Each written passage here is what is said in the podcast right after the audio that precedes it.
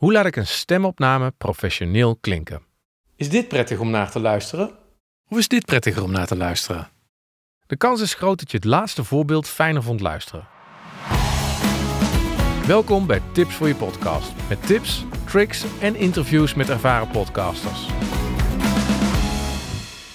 In een eerdere aflevering gaf ik je tips voor het kiezen van een goede podcastmicrofoon.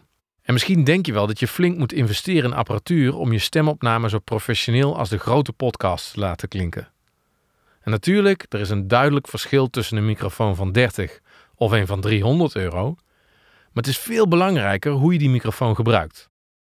En daarom hier mijn stelling voor deze aflevering. De akoestiek van de ruimte waar je opneemt en de positie van je microfoon zijn tien keer belangrijker dan de prijs van je apparatuur. In deze aflevering leg ik aan de hand van drie tips uit hoe je in een opnameruimte met een goede akoestiek en de juiste positie van je microfoon goed klinkende stemopname maakt. Met wat voor microfoon dan ook. Tip 1. De akoestiek van de ruimte. Oké, om te beginnen met de akoestiek. Een opname klinkt goed verstaanbaar en professioneel als de stem zo droog mogelijk te horen is. En daar bedoel ik mee dat puur jouw stem te horen is en dat die niet verzuipt in nare galm en resonanties van de ruimte waar je opneemt. Luister maar eens naar een stemopname in een galmende ruimte met veel resonanties. Ik sta nu in mijn badkamer met flink wat galm. En als verschil een opname in een ruimte die een heel droge akoestiek heeft. En nu sta ik in mijn studio met een heel droge akoestiek. Een ruimte zoals de tweede, die wil je eigenlijk. En natuurlijk heeft niet iedereen een geluidsstudio thuis, maar je kunt best in de buurt komen. En dat bereik je door een opnameruimte te kiezen die liever wat kleiner dan wat groter is, die veel meubels en stoffering heeft, denk aan tapijt, gordijnen, en ook heeft die zo min mogelijk gladde oppervlakken. Want die gladde oppervlakken die reflecteren namelijk geluid waardoor je die galm krijgt. Stoffering, zoals gordijnen, absorbeert geluid waardoor het geluid weer droger wordt. Ga voor de grap maar eens in je slaapkamer staan zoals ik nu doe. Dat klinkt best goed, toch? Tip 2. De afstand tot de microfoon. Algemeen kun je stellen hoe dichterbij, hoe beter. Als je te ver weg van de microfoon af zit, klinkt je stem iel, heeft hij weinig body. En ook neem je in verhouding meer galm en bijgeluiden op als je te ver van je microfoon af zit. Luister maar. Ik sta nu in mijn woonkamer en hou mijn microfoon heel ver bij me vandaan. Maar te dichtbij is ook niet goed, want dan wordt het geluid een grote brei. Luister maar. Ik sta nu nog steeds in mijn woonkamer en hou de microfoon nu heel dicht bij mijn mond. Het is een beetje afhankelijk van welke microfoon je gebruikt, maar als je ongeveer een vuist tussen je mond en de microfoon aanhoudt, dan zit je over het algemeen goed. Die vuist moet je dan tijdens het opnemen natuurlijk wel even weghalen, want anders klinkt het zo. Hallo? Hallo? Nu sta ik in mijn woonkamer en heb ik de microfoon ongeveer een vuistlengte van mijn mond af. Tip 3. Ook belangrijk is de hoek ten opzichte van je microfoon. Want microfoons zijn heel gevoelig en ze kunnen daarom niet zo goed overweg met krachtige luchtstromen.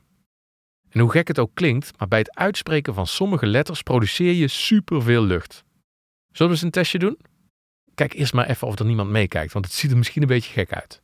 Maar doe je hand eens voor je mond en spreek de volgende letters achter elkaar uit, zoals je ze op de basisschool leerde. A, V, D. Doe maar, ik, ik luister wel even niet. Oké. Hou je hand nou nog steeds voor je mond, maar spreek nu de P en de B uit, ook weer zoals je ze op de basisschool leerde. Dus P, B. Probeer maar. Voel je de lucht in je hand?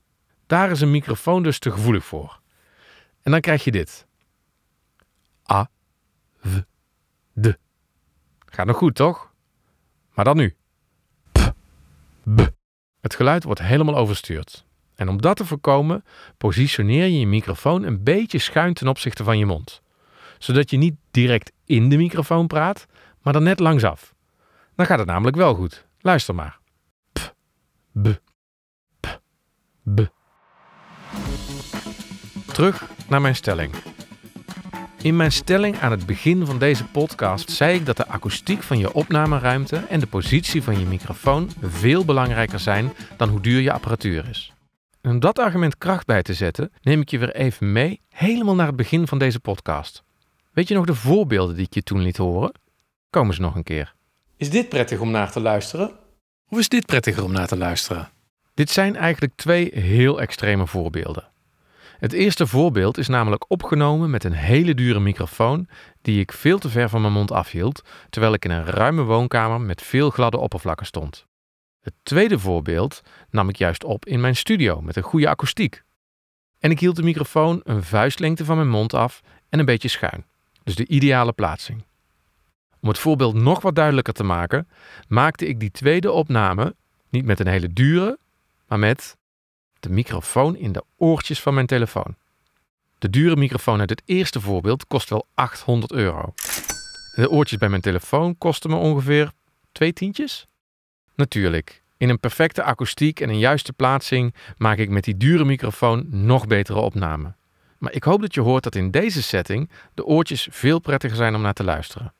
Oftewel, sta je dus niet te veel blind op dure apparatuur, maar focus op de juiste akoestiek goede plaatsing. Dan nog even een korte toegift. Een goed klinkend eindresultaat van je opname valt of staat met de finishing touch. En dat is de nabewerking van je opname. Nou oké, jullie zullen niet allemaal even grote audio-nerds zijn als ik en dit de meest leuke stap vinden, maar belangrijk is die zeker. Maar wat daarbij komt kijken, dat bespreek ik graag in een volgende aflevering. Cliffhanger! Leuk dat je weer luisterde naar deze tips voor je podcast. Graag tot een volgende aflevering.